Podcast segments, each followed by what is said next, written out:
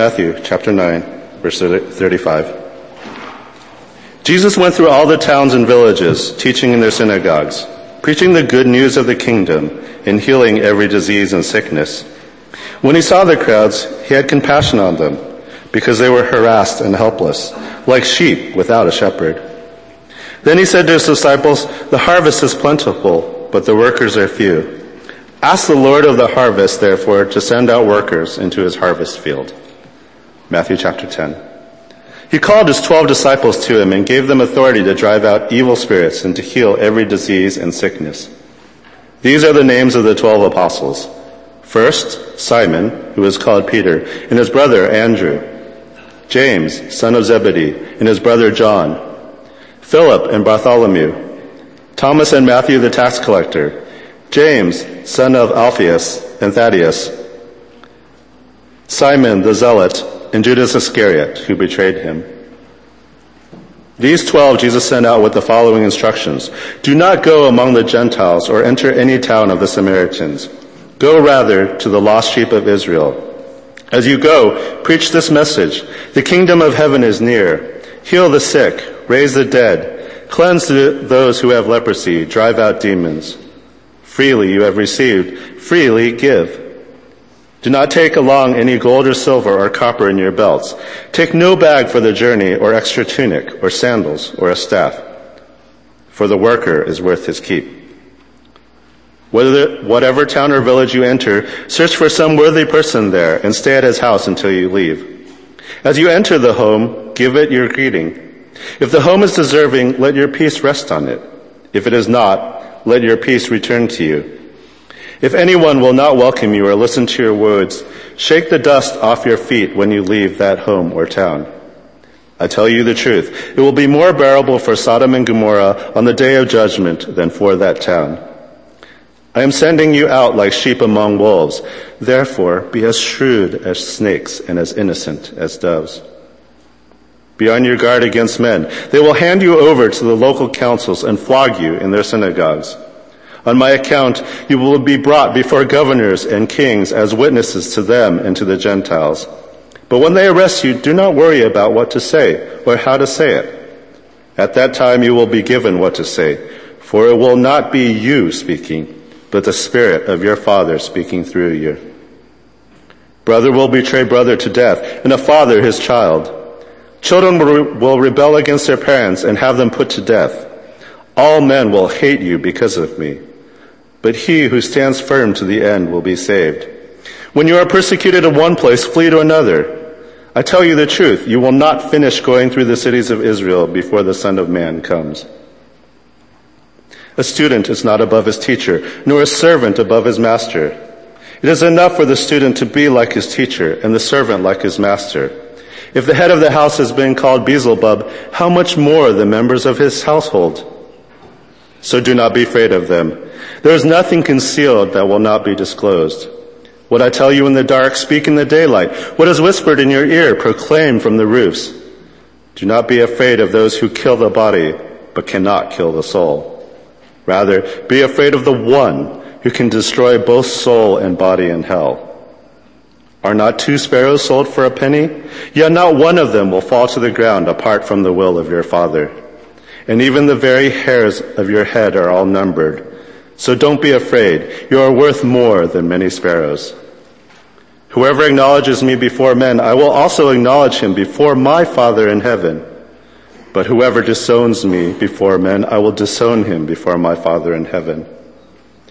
Do not suppose that I have come to bring peace to the earth. I did not come to bring peace, but a sword. For I have come to turn a man against his father, a daughter against her mother, a daughter-in-law against her mother-in-law. A man's enemies will be the members of his own household. Anyone who loves his father or mother more than me is not worthy of me. Anyone who loves his son or daughter more than me is not worthy of me. And anyone who does not take his cross and follow me is not worthy of me. Whoever finds his life will lose it and whoever loses his life for my sake will find it. May God bless the reading of his word.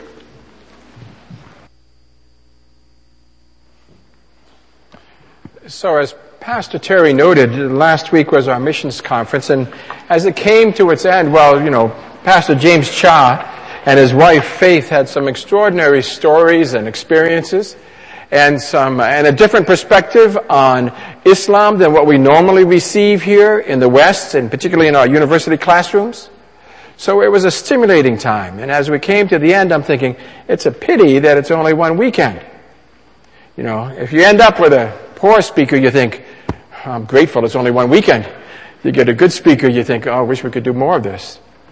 So today won't be more of the same quality, but as it turns out at least, the passage set for today continues the focus on missions. And for what it's worth, I'm trying to arrange, one of our pastors in-house, uh, Pastor Ruda, has had some experience uh, studying about Islam, uh, not some experience, but some, has done some study of Islam. So we're trying to arrange for some time for a further discussion of some of the details Perhaps it'll be over winter Sunday school. I tried to arrange it for this week, but Pastor Ruda's schedule is way too busy for that. So maybe in the winter we'll have some uh, time to think, learn more, study more together about Islam. But for today, we want to look at the passage before us. And really, the passage here has three parts to it, and I want to alert you to the three parts because we're going to only look at two. You can divide the passage into the first section of it. It was really about you, a reflection on the role of mission, or the role of missions and our role in it. Uh, the second part is about the parameters of mission. And the third part, the predominant section of it, is about opposition to mission. Now, of the three, we're going to focus only on the first and the second. First and the third. Uh, the second we looked at a little bit a couple of weeks ago. A fair bit of it is about healing. And some of it is very much about the first century. Jesus is about to send his disciples on in mission for the first time. And as he sends them out, he gives them specific guidelines, parameters. For example, speak only to Jews. And a lot of the specifics are dated to the first century rather than to the 21st. And since we don't have time to cover everything, then we're going to omit the part that's predominantly dated to the first century, and we'll focus on what's relevant for us to a greater or lesser extent. So we'll skip the middle part and then look at the beginning and the end. So the role of mission. Let me draw your attention to this. Chapter uh, 4, verses 18 to 22. Listen to as I read it to you. Chapter 4, verses 18 to 22. As Jesus was walking beside the Sea of Galilee, you know, he's first, he's coming public. This is his first steps into ministry. Notice what he does first. As Jesus was walking beside the Sea of Galilee, he saw two brothers, Simon called Peter and his brother Andrew. They were casting a net into the lake for they were fishermen. He said, come, follow me, and I will send you out to fish for people. Uh, now, Jesus has not himself even started to fish for people. And yet the first thing he does, before he does that, he launches into ministry, is he calls Peter and his brother Andrew. Then going on from there, he saw two other brothers, James, son of Zebedee, and his brother John. They were in a boat with their father Zebedee, uh, preparing their nets, and Jesus called them. And immediately they left the boat and their father and followed him. So before Jesus even begins his public ministry, just on the verge of beginning his public ministry, just when he's about to go out, the first thing he does is to call four of the disciples who would later become the apostles. And now, in chapter 9, Jesus has gone through the villages and towns and he's been teaching and proclaiming the good news of the kingdom. And now what does he do? Chapter 9 verse 35. He goes through all the towns and villages teaching in the synagogues, proclaiming the good news of the kingdom and healing every disease and sickness. When he saw the crowds, he had compassion on them because they were harassed and helpless like sheep without a shepherd. And he says to his disciples, uh, the harvest is plentiful, but the workers are few. Ask the Lord of the harvest, therefore, to send out workers. He invites them to pray, and then he invites them to answer their prayers. Jesus called his twelve disciples to him. He gave them authority to drive out impure spirits and to heal every disease and sickness. There's an important lesson here. As Jesus is about to begin his public ministry, he calls to himself some disciples. Jesus gets through the first phase of his public ministry and he realizes that it's far too big for him to handle. So what does he do? He sends out his disciples on their first mission. Now, if you know the gospel story, you know that their real mission doesn't begin until Matthew chapter 28. Their real task begins in Acts chapter 2 when they receive the Spirit. And yet even at this stage, this, after this preliminary stage of Jesus' ministry, after he's had one preaching tour, he sends out the disciples to extend his ministry. And beyond that, their ministry is parallel to his. He sends them out. He's been preaching the good news of the kingdom of God, and he's been healing every disease and his sickness. And he sends them out, he gives them authority to preach the gospel of the kingdom, to send out impure, to, to cast out impure spirits, and to heal those who have various illnesses. See, what's the point for us? You see, this was never fully about Jesus coming and preaching the gospel. If you read the Old Testament, and we went through salvation history last year, if you read the Old Testament, you expect the Messiah is going to come, he's going to set up the reign of God, he's going to rule over the reign of God, and then perfect peace will be established in Israel. And everyone will flock to Israel to learn about God. The Messiah is going to do it. All. Single-handedly. But what we find in Matthew's gospel when Jesus actually does really come is Jesus never plans to do it all single-handedly. You know, eh, the Old Testament expects it to happen instantly through the Messiah. And in Matthew's gospel, we find out it's not going to happen instantly. It's going to be a two-stage process. Jesus comes and begins, inaugurates the, the reign of God. But then from the very beginning, he calls disciples so he can train them. And then after the first round of training, he sends them out so they can gain experience with authority for the same kind of ministry as his own. Their ministry, their role in life was to be an extension of Jesus' ministry. Jesus never intended to do it all. He always intended to work through them. And he sends them out now to do his work of teaching and healing, to be his servants, to extend his reign over the world. And it's the same for us.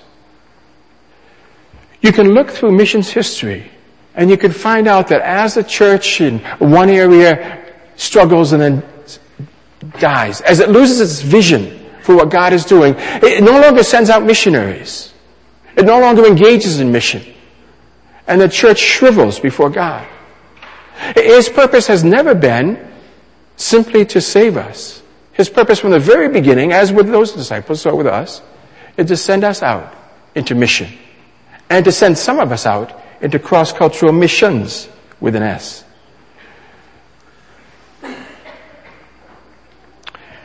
One concrete application would be this. You know, some people, well, we, we should all feel uncomfortable with the notion that those who have not heard about Jesus will not spend eternity with Him in heaven. This should make us all uncomfortable. And some people reject the doctrine or the teaching of Scripture because it makes them uncomfortable. They don't want to believe in a God like that. It's not really about God.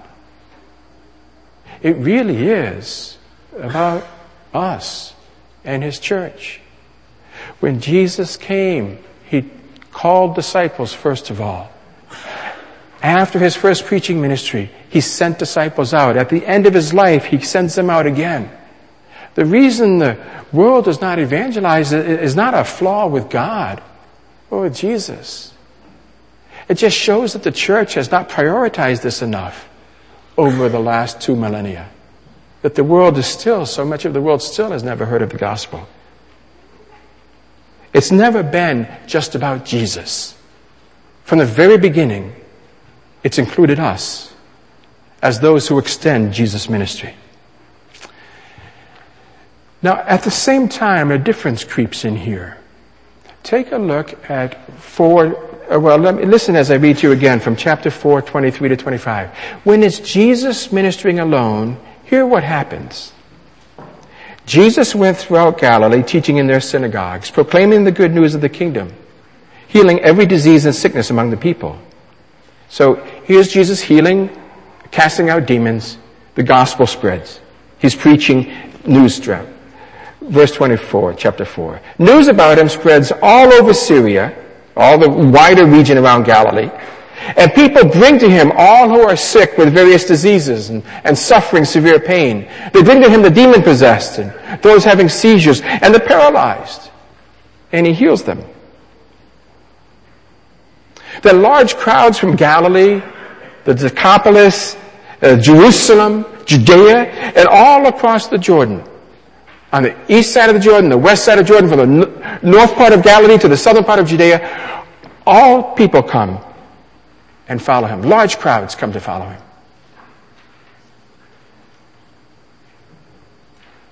That's not enough. What happens when Jesus sends out the disciples? Chapter 9, verse 35. When Jesus went through all the towns and villages, teaching in their synagogues, proclaiming the good news of the kingdom and healing every disease and sickness, he sees the crowd and he has compassion on them because they're harassed and helpless like sheep without a shepherd. And he, sends to his, he says to his disciples, uh, the harvest is plentiful, the workers are few. Ask the Lord of the harvest, therefore, to do what? You see? To send out workers. See what happened in the first stage when it's just Jesus? Wherever he is, the crowds come in. And that's not enough. Not enough people can hear it. The gospel can't go to enough places. So in the second stage, he calls his disciples and he sends them out. No longer it's for people to be coming in. Now it's we go out. And in missions, this is called the centripetal versus the centrifugal approach to missions. Centripetal, everybody comes in to a central location. Centrifugal, the gospel goes out.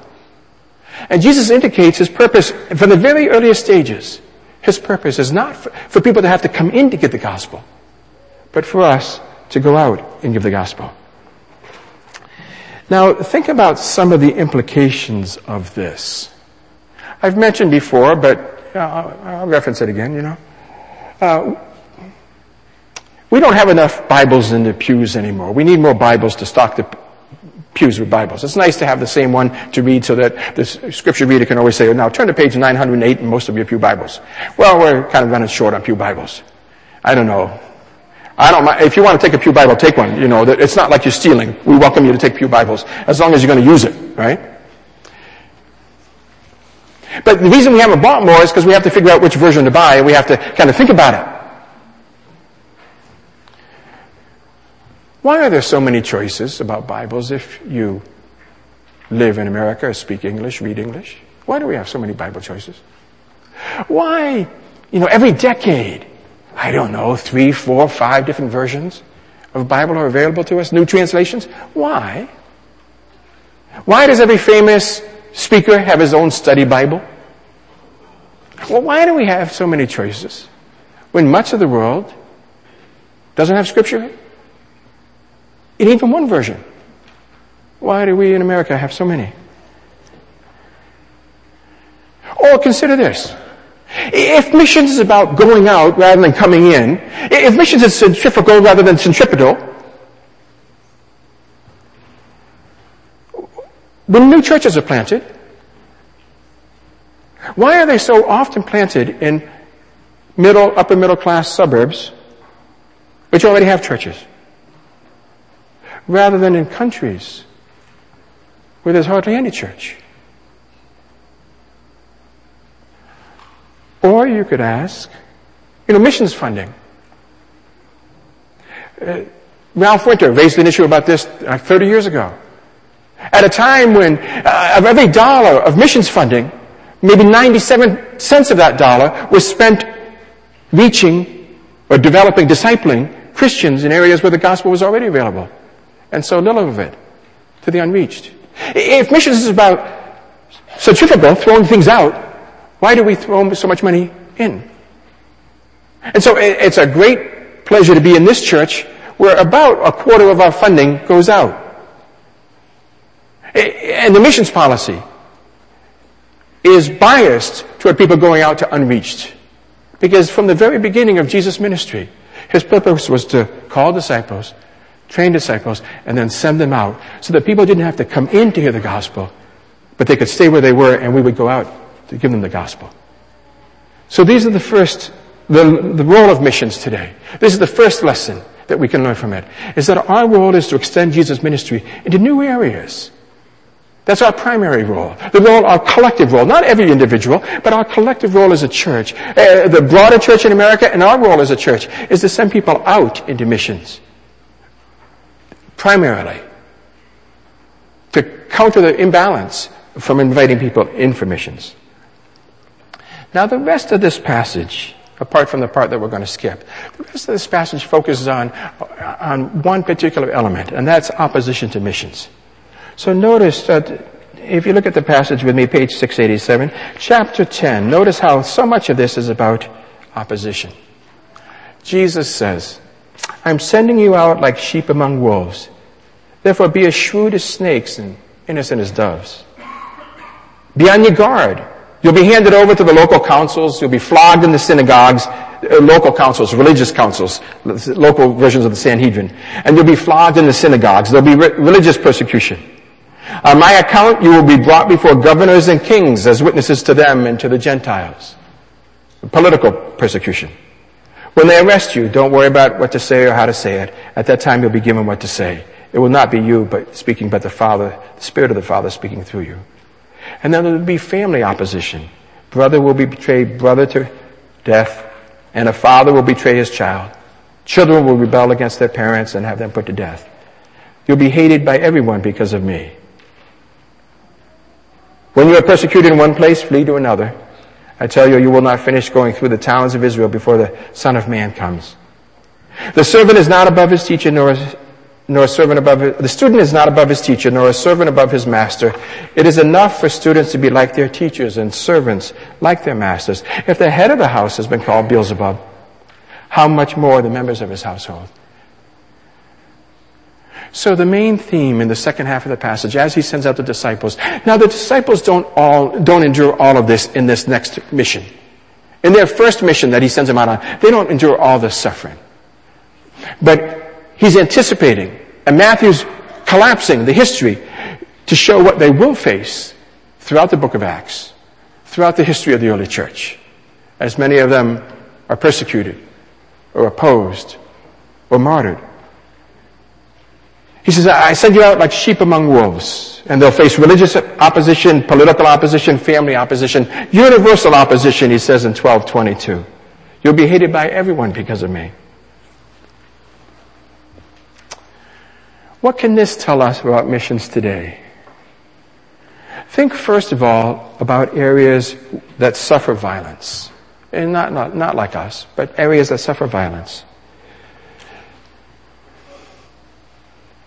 Jesus anticipates the kind of persecution that some countries see today, whether they be in, under uh, oppressive governments or oppressive religious structures, whether they be in Hindu areas or Muslim areas, or whether they be in communist governments. Jesus anticipated the persecution people would face. And his response to it never justifies taking up arms and committing violence. He doesn't even invite them to defend themselves. He said, this will be your lot in life. In frontier missions, it is often the lot in life. Now, this is really important because as missions went to China, say 150 years ago, or remember Pastor James Cha's story about the first missionary to North Korea. You know, how did he arrive? You know, often the missionaries arrived on gunboats or on merchant ships. And they arrived in the company of people that looked like them. They were white people in areas where there weren't white people on boats full of white people in areas where white people hadn't been seen much. And the white people they were with came to kill or came to exploit. And the missionaries rode on the boats because that was the safest way to get there. It's a real problem to try and explain, well, we're not going to be violent. We're not going to exploit you, but everybody else that looks like us will. Now, there's no basis in this text for violence and Christians engaging in violence. And we have to admit that our history has been one, as a Christian church, our history has been one of nationalistic violence sneaking in under the guise of the church. But let's be clear about it.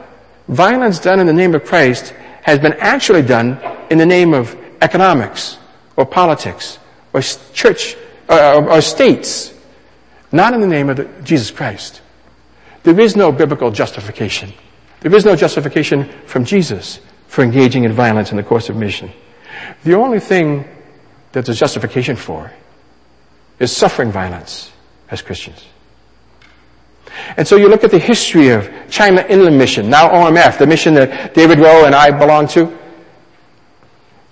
They made a point of differentiating themselves and not appealing to local government authority when persecution came. Because when persecution comes, it's our job as Christians to bear it, not to fight it. So there was this one historic anomaly. You know, back when there was a Soviet Union, life for Christians was very difficult in the Soviet Union. And then in 1989, when the Soviet Union fell, what happened? A lot of American Christian, a lot of churches, a lot of organizations sent people into the Soviet Union to teach them how to run discipleship programs. Why? Because we had very systematic discipleship programs.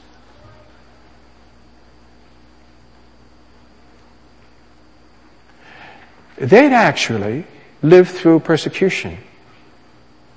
And some fell away, but a great number survived. If we want to know something about discipleship, should we go and give them our programs? Or should we send and invite them to come here and teach us, show us their lives? The founding pastor of this church endured years in a re-education camp in China because he was a pastor. And this is one of the great benefits of being in a bicultural context is because, uh, at least among the elderly in the CM, we have some people who endured persecution for the sake of the gospel. And we can learn from that. We can respect what they've endured. Now, the other part of this passage is not just about opposition, but he also talks about how to respond to opposition chapter 10 verse 16. I send you out like sheep among wolves. They are going among wolves, but what is, they are not to be wolves. They are to be sheep. Chapter 10 verses 19, 20. When they arrest you, don't worry about what to say or how to say it. At that time, you will be given what to say. For the Spirit of your Father will speak through you. Chapter 10, 22. You will be hated by everyone because of me.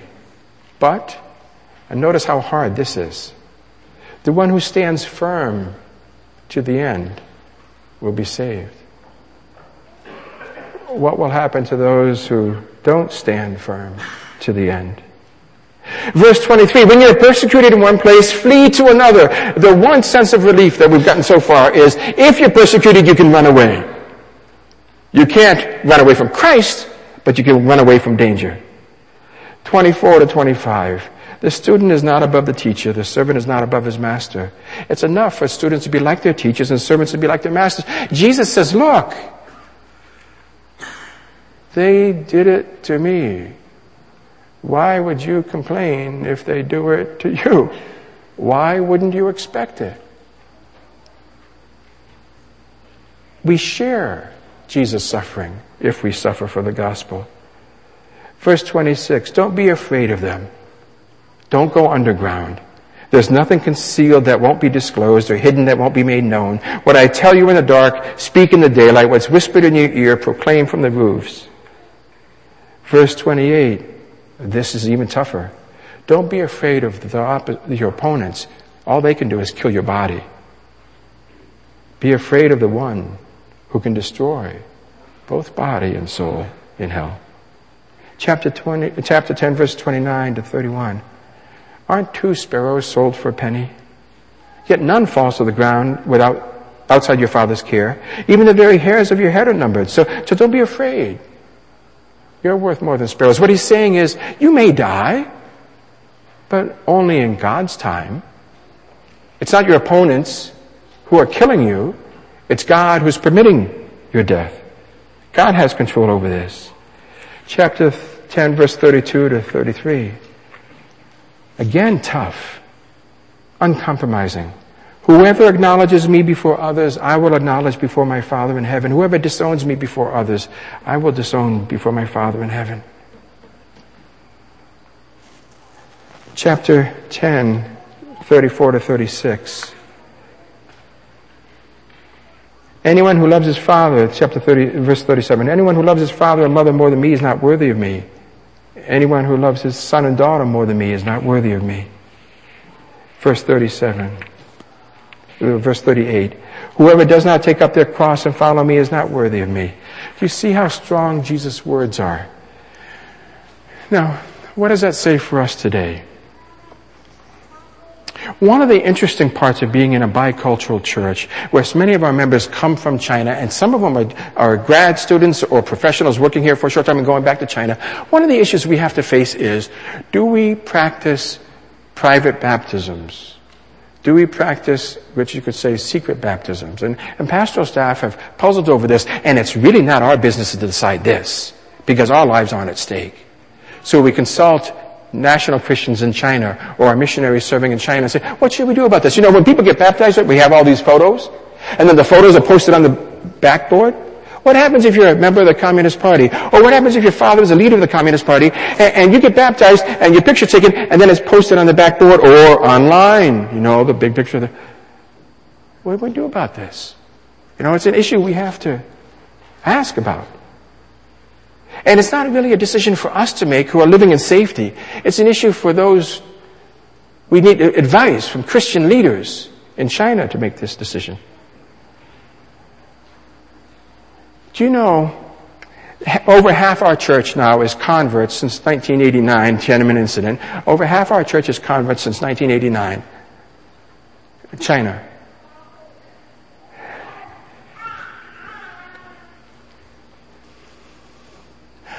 Our members really were bought by one or two hundred lives of Christian missionaries and thousands of lives of national Christians throughout the 20th century. And, and, then we can have this big church. How are people, how are Muslims today going to come to faith in a lot of these closed countries? Are we going to be able to do it without people dying?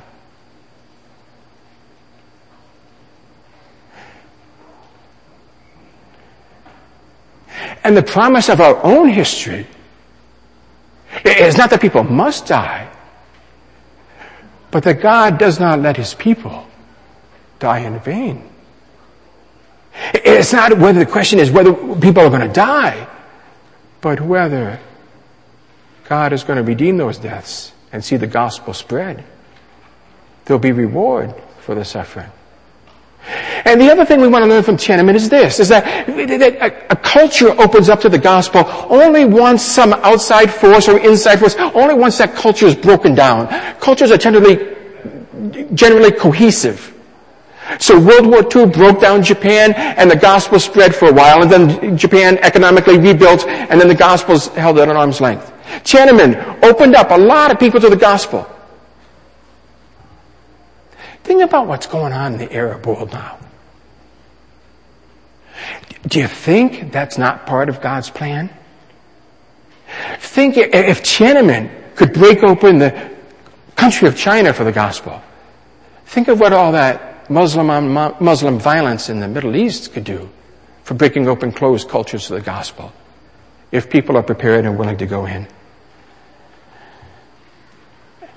But finally, we wanted to listen to what Scripture says to us, not what it says to other people. What, what it says to us? We're not to be persecuted today. We'll face some opposition maybe for some of our doctrines. You know, uh, some schools, for example, I know some schools in Massachusetts celebrate Ally Week. Now, there's a lot of stuff going on with Ally Week that we're supportive of. Let's get rid of bullying. Let's get rid of harassment. There's a lot of things that go on with Ally Week that we're supportive of. But, you know, when, when, the school administration sends notes to the teachers and say, okay, support Ally Week, wear this, these colors on Monday, wear these colors on Tuesday, wear these colors on Wednesday, so that everybody knows where you stand. And a Christian has to decide, am I going to wear those colors on Monday? Everyone will know. They won't even have to talk to me. They'll just look at me and know whether I support or don't support LGBT rights and lifestyle and Tuesday and Wednesday and Thursday. And there's a reason the schools are doing this. Is to put pressure. Will we or won't we? And it's not just about sexuality. You know, t-shirts that erase hate. Why is it that I'm a hater if I hold to biblical stands of morality on sex between a husband and a wife Am I then a hater if I hold to biblical standards of premarital sex? Am I then a hater if I hold to biblical stands on adultery? Am I then a hater if I hold to biblical stances on uh, drunkenness and drug addiction? Am I then a, a, a hater if I hold to biblical stands on greed or corruption or anger or hate or gossip or violence? You know, these are just small, subtle social pressures. Will we stand up or, or, or will we succumb? And often, you know, it's not even opposition. Sometimes it's just life gets difficult. Somebody we love dies. We lose our job. You know, life is not as rewarding as we hope. And then we, we waver in our commitment to Christ.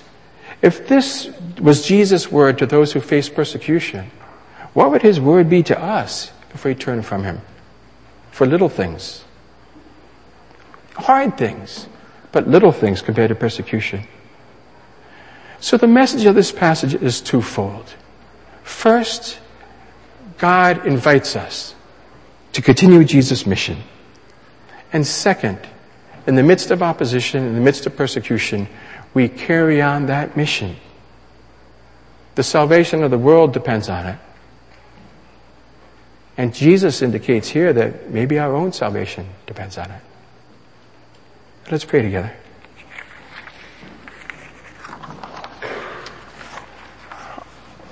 Our Father, we would honor those who've gone before and given their lives in the cause of mission. Let us be worthy to follow behind in their footsteps. We thank you for the privilege of this calling and ask for your empowerment that we might be worthy of this calling. In Jesus' name, amen.